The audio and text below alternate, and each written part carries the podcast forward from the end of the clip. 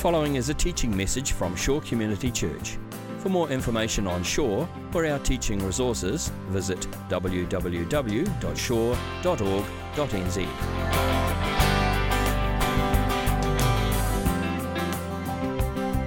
Uh, we're going to get into our passage of scripture this morning.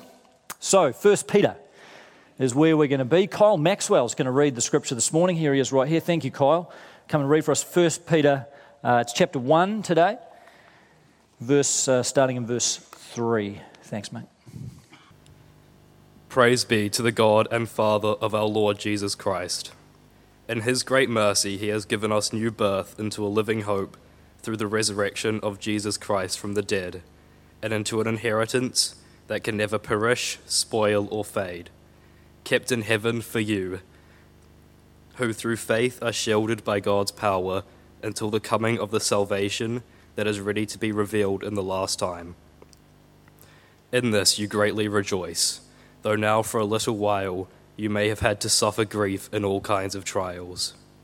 These have come so that your faith, of greater worth than gold, which perishes even though refined by fire, may be proved genuine and may result in praise, glory, and honor when Jesus Christ is revealed. Though you have not seen him, you love him, and even though you do not see him now, you believe in him and are filled with an inexpressible and glorious joy, for you are receiving the goal of your faith, the salvation of your souls. Concerning this salvation, the prophets who spoke of the grace that was to come to you searched intently and with the greatest care, trying to find out the time and circumstances to which the Spirit of Christ in them was pointing when he predicted the sufferings of Christ and the glories that would follow. It was revealed to them that they were not serving themselves but you when they spoke of the things that have been told you by those who have preached the gospel to you by the Holy Spirit sent from heaven. Even angels long to look into these things. Thanks, Kyle. I came across an article the other day in Wired magazine. It's a popular American magazine on technology and culture. And this article caught my attention. The title of the article was On Hope in a Time of Hopelessness, which I thought was an interesting kind of article to come across in Wired magazine. And so the author was kind of talking about how we live in this age of hopelessness and painted this picture of doom and despair and how everybody lives with this impending sense of gloom. And, and, and she connected this a lot to mental illness and rise of depression and anxiety and so on. And it was pretty grim reading. You get right to the end of the article, and in the second to last paragraph, she finally gets to her view of hope, talks about what, what hope is and where hope can be found. And here is what she says What hope means is getting up every day in the full knowledge that nothing means anything, and we're all going to die pointlessly and too soon, and getting on with blank anyway. And eventually, maybe soon, probably not, things change. Eventually, probably not today, you feel better or different. That's what hope is. That's it. It's all BS and necessary, and anyone can do it. You're welcome. So, welcome to the sermon this morning. Uh, I, I, didn't find that particularly hopeful. I was looking for a bit more than that, you know. I mean, that just kind of leaves you cold, doesn't it? That basically, what is hope? It's just kind of getting through the day. It's just hoping I feel better. It's just maybe, you know, things will change, but then maybe they won't because life's pointless anyway, and let's just try and kind of drag ourselves through the day. Um, and that's just one writer's view of the world. Um, but I think it's probably symbolic of the way a lot of people would see life and see hope. And, and you can certainly understand the sentiment. Like, you know, a lot of people, I think, feel like life is fairly hopeless. It's pretty easy to look around the world and have a sense of hopelessness right now, isn't it? I mean, I think a lot of people just have that kind of sense of gloom, the sense of doom. I mean, we're in the middle of this pandemic and we see uh, injustice, we see oppression, we see violence, we see growing inequality, we see social fragmentation and tribalism and just a, a eroding of the social fabric of our world. We feel kind of a sense of hopelessness about what's happening globally. And, and then we look in our lives, and a lot of people just live day to day with the experience of hopelessness. Would you say so? That life for a lot of people, it's just meaningless, it's just hard, It's just getting through the day. It's just life feels monotonous, life feels tedious, life feels random. And they might want a sense of hope, but for a lot of people, hope, I think, is a pretty elusive sort of commodity. And we end up with just this very thin version of it that sort of says, well, I just hope things get better. Maybe it will, maybe it won't. It's all I can hold on to, it's all we can reach for. Hope's kind of a resource in short supply these days. And in the midst of, of all of that, in the midst of this culture of hopelessness, you get this passage from 1 Peter. And what Peter is doing is just setting out for us this beautiful vision of hope. I mean, this passage could have had the same title as that article in Wired magazine. Peter could have called this On Hope in a Time of Hopelessness. But where he gets to it couldn't be more different from where the author of that article landed. This vision of hope could not be more different. As I read through this, I don't know about you, but I was just struck by that phrase in verse 3 living hope. I couldn't get past it. Just those two words, living hope, they, they captured me and they've just become the, the heart of what I want to share this morning around hope. That idea that hope is living and it's active, it's not just an idea. You know, hope is not just this doctrine. It's not just something that sits on the shelf. It's not just an intellectual concept. And it's not just a pipe dream. You know, hope is not just wishful thinking. It's not just this whim that maybe I hope life's going to get better. Peter's talking about this living hope, this real, dynamic hope that is alive, that changes our lives, that breathes meaning and purpose and dignity and value and into the present. This is living hope. So I want to just walk through this passage with you. There are three dimensions of hope that Peter brings out here. He's looking first to the future, then to the present, and then to the past. And this is the way he frames it. These are all dimensions of this living hope that we have in Jesus Christ. So let me walk through them with you. First of all, he talks about a hope that secures our future. This starts in verse 3. I'll read from halfway down.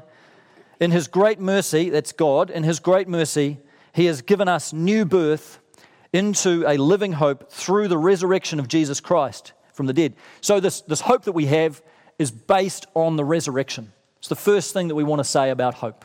It's a, it's a future hope of what God is going to do, but it's based on something that has happened in the past the resurrection of Jesus. Through his resurrection, Jesus has defeated sin, he's defeated death, he's defeated Satan, and he's brought about the beginnings of this new world that is full of hope. The beginnings of this thing called the kingdom of God, that we only see part of it now. We only have a fraction of it now, but one day it'll be here in all of its fullness. And that future was secured by the resurrection of Jesus. That's where it was purchased. And so, what does this future look like? Peter tells us.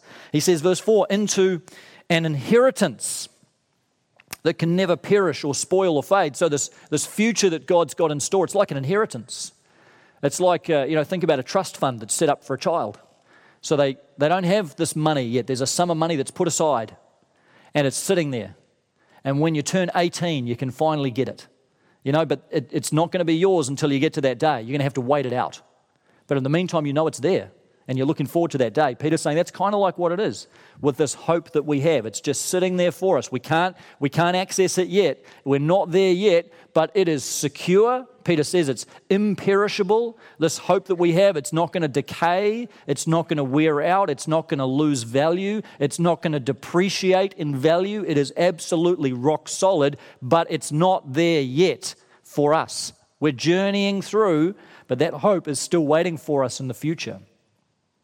And then Peter gives us the essence of what this hope is all about. He says, This inheritance is kept in heaven for you, who through faith are shielded by God's power un- until the coming of the salvation that is ready to be revealed in the last time. So, the heart of this hope is salvation. That's what we're waiting for, is salvation. That might sound a little bit strange because you say, Well, I thought I already had salvation. I, I thought I got that the day that I was saved. And yes, you did, but Peter talks about salvation in a few different ways in this letter. He talks about it as past and present and future. We, we have been saved, that's the past. We are being saved in the future, in the present, and we will be saved one day in the future. The greatest part of our salvation is still to come. When Jesus returns, he's going to bring about this world in which we experience full and final salvation. And that means a world that is free of everything that causes us hopelessness in the present. A world that's free of everything that, that plagues our lives and disrupts our lives in the present. That's the world that's coming down the track for us. It's a world where there is no more illness, it's a world where there's no more cancer. You know, we pray for Andy this morning, we're praying for him, and we're, and we're praying with our eyes on that day when God brings about this world where there is no more of these illnesses and sicknesses and injuries that plague our bodies in the present. That's a present reality. It's not going to be part of God's new world. Then there will only be health and, and abundance and life and peace and blessing and, and prosperity and fullness in every sense of the word. And we will have perfected relationships with God and with self and with others and with the world. And we'll live for all eternity in that state of perfection and absolute bliss. That's the future hope. That's salvation that's coming. And that future picture of hope that Peter gives us is so vital to have in the present. Sometimes, as Christians, we kind of think that's just, it's kind of pie in the sky, all that talk about heaven, all that talk about the new heavens and the new earth doesn't really mean anything in the present. I would argue that is a, an absolutely vital piece of the picture to have in place because it gives meaning to our lives in the present. That's our destination. That's where we're heading. That's what gives us hope in the present. And, and this is what modern Western culture has largely removed, is that future that waits there for us. You have, over the past couple of hundred years, society has generally abandoned the Christian story, generally abandoned the Christian narrative that has, that has underpinned society. And so, as a result of that, we're now living in a culture that has taken away the end of the story, that has removed that future. And so, secular culture says there is nothing after this life. You have fun because when you die, that's it. You know, eat, drink, and be merry because once you do, all the pieces go back in the box when, at the end of the game, that's it. So we have a culture that has removed that final ending of the story, and when you remove the end of the story, you remove hope. And so we have a culture now with a profound sense of hopelessness because our culture has lost its own story. Our culture has lost the ending of the story, and where there is no future, there is no hope. And we wonder why people have such a sense of hopelessness today. We wonder why people live without purpose, without meaning, with, with just a thin little shadow of hope, but no real sense of its depth and its richness. It's because we're missing the destination that humanity was intended to move towards. We're missing that final picture of our future hope. Our society has removed it and has left us, maybe unintendedly, with a profound lack of hope. And it's a moment, I think, for Christians to step forward and say, We've got a better story here. We've got a word of hope to speak. We've got a message of hope that's far deeper than what our culture is talking about. People are looking for hope. They're often not looking for God, but they're looking for hope. There is a deep, deep cry in the human heart for a sense of hope and purpose in life. And we have a moment to speak that message of hope and say, we know how the story ends. It's not just live and then die and then that's it. We know that there is more to this life and we can restore that sense of future. It's vital that that, is, that picture is there because it breathes life back into the present. Viktor Frankl was uh, an Austrian Jew who lived during the Nazi regime. And along with many others, he was rounded up by the Nazis and taken off to concentration camps. He ended up in Auschwitz and uh, spent time there, and then was taken to Dachau, uh, some of the worst uh, places among all of the concentration camps that the Nazis ran. And early on in his time in Auschwitz, he was separated from his wife. She was immediately taken to the gas chambers, and he didn't realize that until later after the war. And he was taken with a whole bunch of other guys into a, a small little shed where they lived, and there were just, they were packed in Far more people than should have ever been packed into a room, just sleeping in this congested environment. They had barely any food, just tiny little pieces of bread to last them days, maybe a little bit of watery soup sometimes. They were horribly mistreated by the guards. And in the midst of that time, Viktor Frankl talks about how what kept so many of them alive was their sense of hope. And they would have these conversations about what they were going to do when they got out. And they'd, they'd, talk about what kind of houses they wanted to live in when they got released and, and the kind of beds they'd have they wanted to sleep on. You know, while they're sleeping on these awful wooden slat beds, they'd talk about, you know, what, what are we going to sleep on when we get out of here? And they'd talk about the meals they were going to have, and they'd invite each other around for dinner, and, and you know, talk about the meals they would cook for each other while they're eating these tiny little morsels of bread. And they'd talk about being united with their wives and their families. And he said there, there was a difference often between the ones who survived and the ones who didn't. Sometimes came down to that sense of hope. And you think, if that hope kept those men alive in Auschwitz, how much more should this living hope animate our lives and, and strengthen us in the present. Because that, that hope those guys had, that was completely insecure hope. They had no real idea whether they would get out or not. It was a lot more likely they were going to die. They had no certainty, they had no real confidence, but they held on to some semblance of hope. We, on the other hand, have an absolute rock solid certainty about the hope that we have. The Bible says we have this hope as an anchor for our soul, firm and secure. And if a hope that sustained a group of men in Auschwitz can, can get them through, we have a hope that should sustain us through our lives and orientate us towards the future. We have a hope that says to us, evil does not have the final word. Sin does not have the final word. Suffering does not have the final word. Cancer does not have the final word. God has the final word. And one day, He will make all things new and one day he will bring this world and, and humanity to their final destination. We need that hope burning in our soul because it makes sense of our present. So we have this hope that secures our future. And then, very connected to this, we have a hope that sustains our present. And Peter comes onto this in verse uh, 6. He says, In all this you greatly rejoice Though, excuse me, though now, for a little while, you may have had to suffer grief in all kinds of trials. So Peter's not being naive about things here. He, he's not saying, well, we've got this future there, so life's going to be fine in the present. No, he acknowledges life's hard and life's full of challenges in the present. And he talks about all kinds of trials. We know this, right? I mean, we, we know what all kinds of trials means because we face them. We face, we could pass the microphone around this morning and just each share the trials, the struggles, the difficulties that we're going through. They're many and they're varied. They're big sometimes, they're small sometimes. Sometimes it's health challenges, sometimes it's relationship challenges, sometimes it's financial challenges.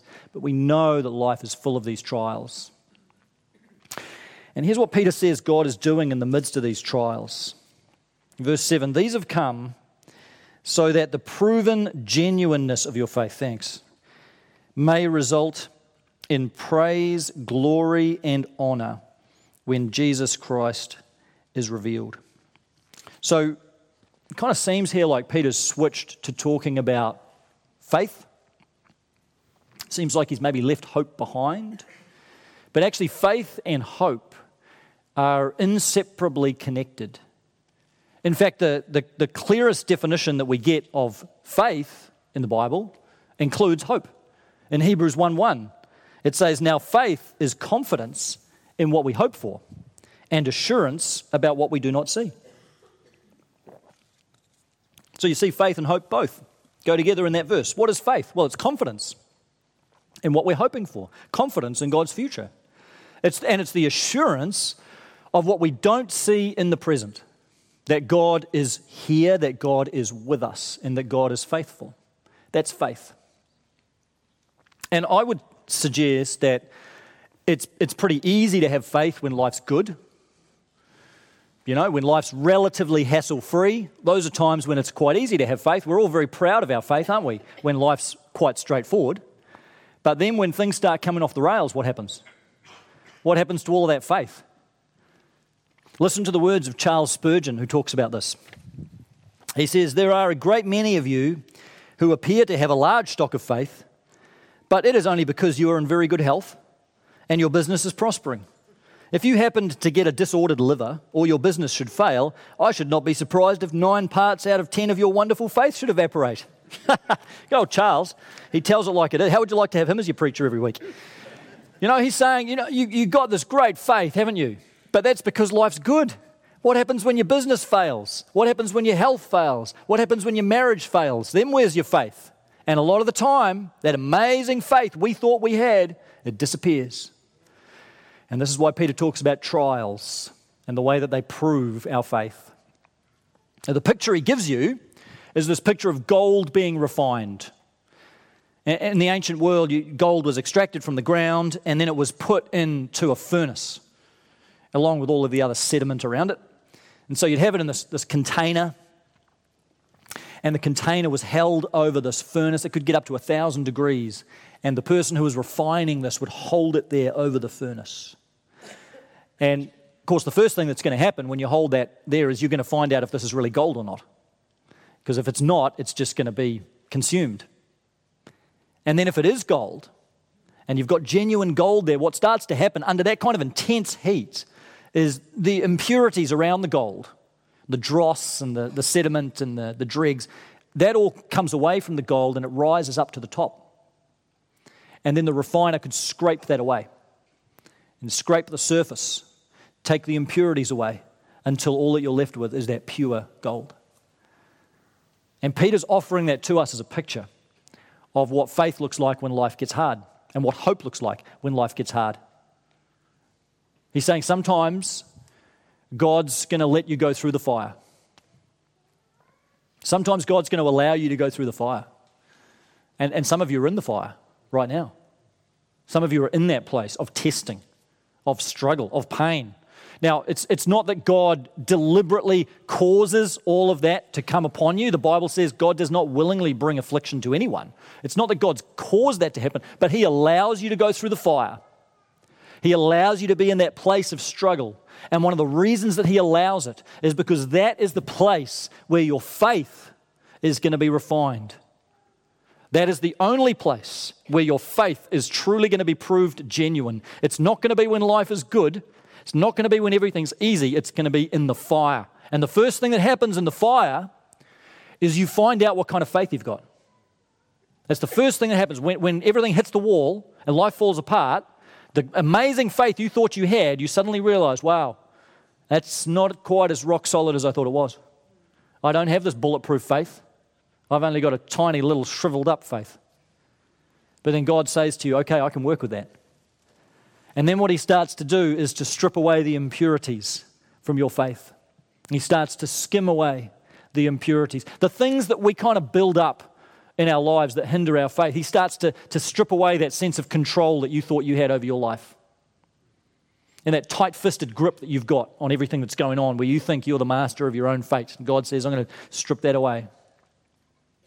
Starts to take away that sense of self sufficiency that we often have, where we just totally reliant on our own self and our own resources. And sometimes God allows that to be taken away.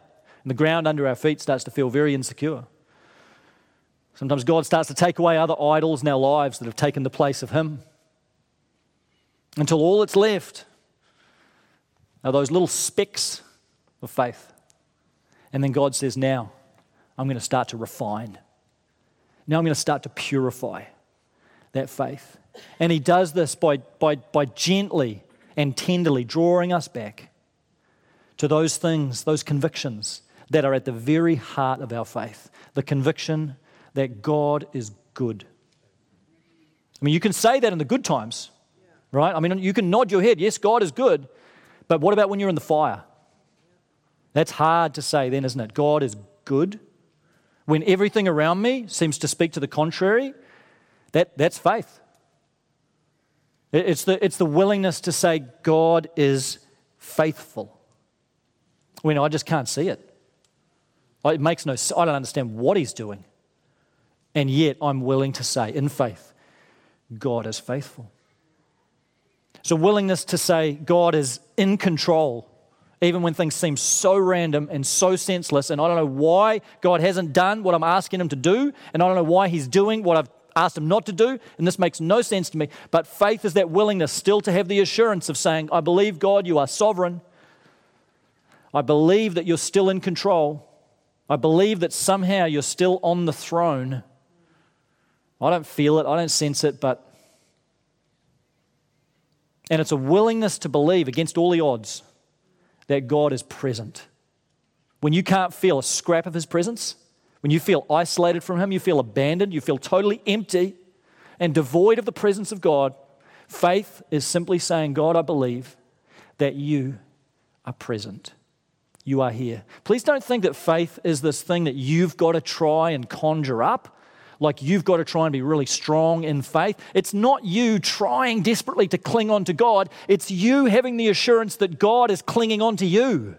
It's you knowing that you are held in the hands of a loving God and resting in that. It's just knowing that God is bigger than all of this and He is here and He is good.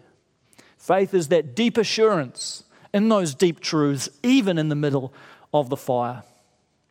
And so, if you're going through the fire today, then maybe open your heart to that purifying work that God is wanting to do. It's uncomfortable and it's painful and it's brutal, and every part of you just wants to get out of the fire. But God may just be prompting you and saying to you this morning, I'm at work. I'm doing some of my best work right now in the fire. I'm going to be refining that faith. That is part of our living hope. So we have this hope that secures our future. We have a hope that sustains us in the present. And then, Peter says, we have a hope that fulfills the past. And he says in verse 10 concerning this salvation, the prophets who spoke of the grace that was to come to you searched intently and with the greatest care trying to find the time and the circumstance to which the Spirit of Christ in them was pointing when he predicted the sufferings of Christ and the glories that would follow. Sometimes it seems like Peter's going off on a little digression. We can't always follow, like, what do you, how does this relate to what you were just saying? Here's what he's saying The prophets in the Old Testament, they talked about this hope too. Like we think of this just we have this future hope out here. But all the way back in the Old Testament, the prophets were speaking with hope and they were talking about the hope that was coming in Jesus. And they, each of them had just had a little piece of it. Each of the prophets, they just had a little glimpse of the picture. So Isaiah talks about the servant who would come and bear the, the sins of many. And Jeremiah comes and talks about the new covenant that God's going to make. And Ezekiel comes and talks about the dead bones that are going to live again. And Joel comes and talks about the spirit that's going to be poured out upon all people. They didn't know exactly what they were saying, I mean, God gave them these words, but they were like looking into a fog. They couldn't see everything that was going to be fulfilled by their words, but they spoke those words in faith. And Peter says, Now you, as New Testament believers, you're standing downstream from all that and you see how that's fulfilled. Because you see the way all those promises were fulfilled in Jesus. And even more than that, you now see how all those promises are fulfilled in your life that you're the beneficiary of all that. You are the ones who have had your sins forgiven, like the prophet spoke of. You are under the new covenant, like Jeremiah talked about. You are filled with the Holy Spirit, like Joel talked about. You've got all these promises flooding into your life. And so just be aware of what a privileged position you have in the whole story. Like, we see now what generations of God's people long to see, didn't we? I mean, they wanted to see what is this? What is this hope that these prophets are talking about? We see it because we look back now on Jesus. And even more than that, we experience what generations of God's people longed to experience. I mean, Solomon in the Old Testament, he's standing there saying, Man, I can't believe this temple that I've just built is going to be filled by the presence of God. How is that possible? God fills the whole heavens. How can he possibly come down into this temple? Imagine if someone had tapped Solomon on the shoulder and said, By the way, in a few hundred years, the Holy Spirit is going to fill the lives of individuals, like fill the lives of women and men. I think he would have just keeled over. It's too much. Like he, he struggled to believe the temple could contain the presence of God, and now here we are filled with the Holy Spirit, and we can be so blase. But this is part of our hope to realize we have the fulfillment of these promises that so many others would have loved to see. And part of our hope is keeping our eyes fixed on those promises fixed on Jesus and appreciating that these are fulfilled in our lives. If I can give you a little analogy here, a little Olympic analogy, um, think about the rowing team. Done quite well in the rowing, haven't we? The Olympics. So think about the image of the Olympic rowers. Think about the men's eight. When, rowing must be one of the only sports where you move forward by facing backwards. Is that right? Are there any others like that? So here you are moving forward, but you're looking back. And I think that's a great picture of how the Christian life's supposed to be lived. We're moving forward in life, but we're facing backwards. We're looking back towards Jesus. We're looking back to the promises of the Bible in the Old Testament, New Testament, and we're seeing how these are fulfilled in our life. We're getting hope from the past, which sustains us in the present. And so maybe that's something to keep in mind. As you journey forward in your Christian life, move forward by facing backwards, looking back to the goodness of God in your life, in Jesus, and in the promises of Scripture. The hope that we have fulfills the past. So, we have this hope that secures our future. We have a hope that sustains us in the present. We have a hope that fulfills all the promises of the past. I want to finish just by reading some words of an old hymn, and we're going to sing a version of this hymn after communion, but words that speak so powerfully into this hope that we have this past, present, and future hope. Just let these words wash over you as we finish. My hope is built on nothing less than Jesus' blood and righteousness. I dare not trust the sweetest frame but wholly lean on Jesus' name. When darkness veils his lovely face, I rest on his unchanging grace. In every high and stormy gale, my anchor holds within the veil. His oath, his covenant, his blood supports me in the whelming flood. When all around my soul gives way, he then is all my hope and stay when he shall come with trumpet sound. O may I then in him be found, dressed in his righteousness alone, faultless to stand before the throne. That's our hope. That's our living hope. That future hope that looks towards Christ, that present hope that sustains us in the fire, in the stormy gales of life, and that hope that looks to the past and is built on the rock solid foundation of Jesus Christ his death, his resurrection, his righteousness. May we be sustained and encouraged by that living hope all the days of our lives. Let's pray.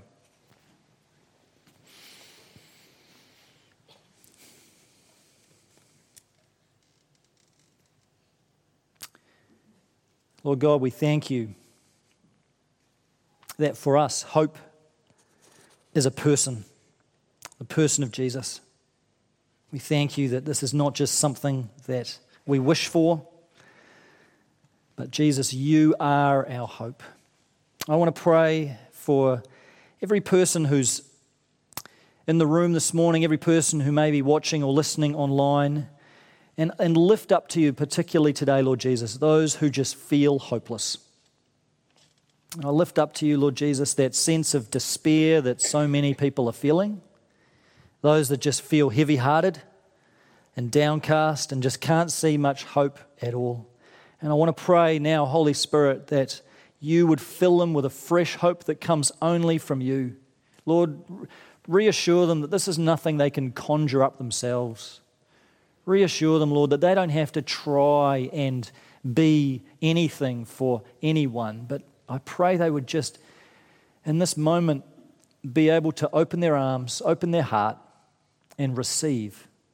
Just receive the hope that comes only from you. And even though, God, we don't know how our situations are going to turn out, we don't know if things are going to get better or worse. We don't know what tomorrow holds, but we thank you that you are the one who holds us. You are the one who holds the future. You are the one who holds us securely in our arms. And so we just pray for an outpouring of the hope and the peace that comes from you alone to settle in the hearts of those who need to receive it this morning. And we just ask that they would know they are sustained by you. every step of the journey. We thank you, God, that your hope is an anchor for our soul. And we just want to dwell in that place. We pray these things in Jesus' name. Amen.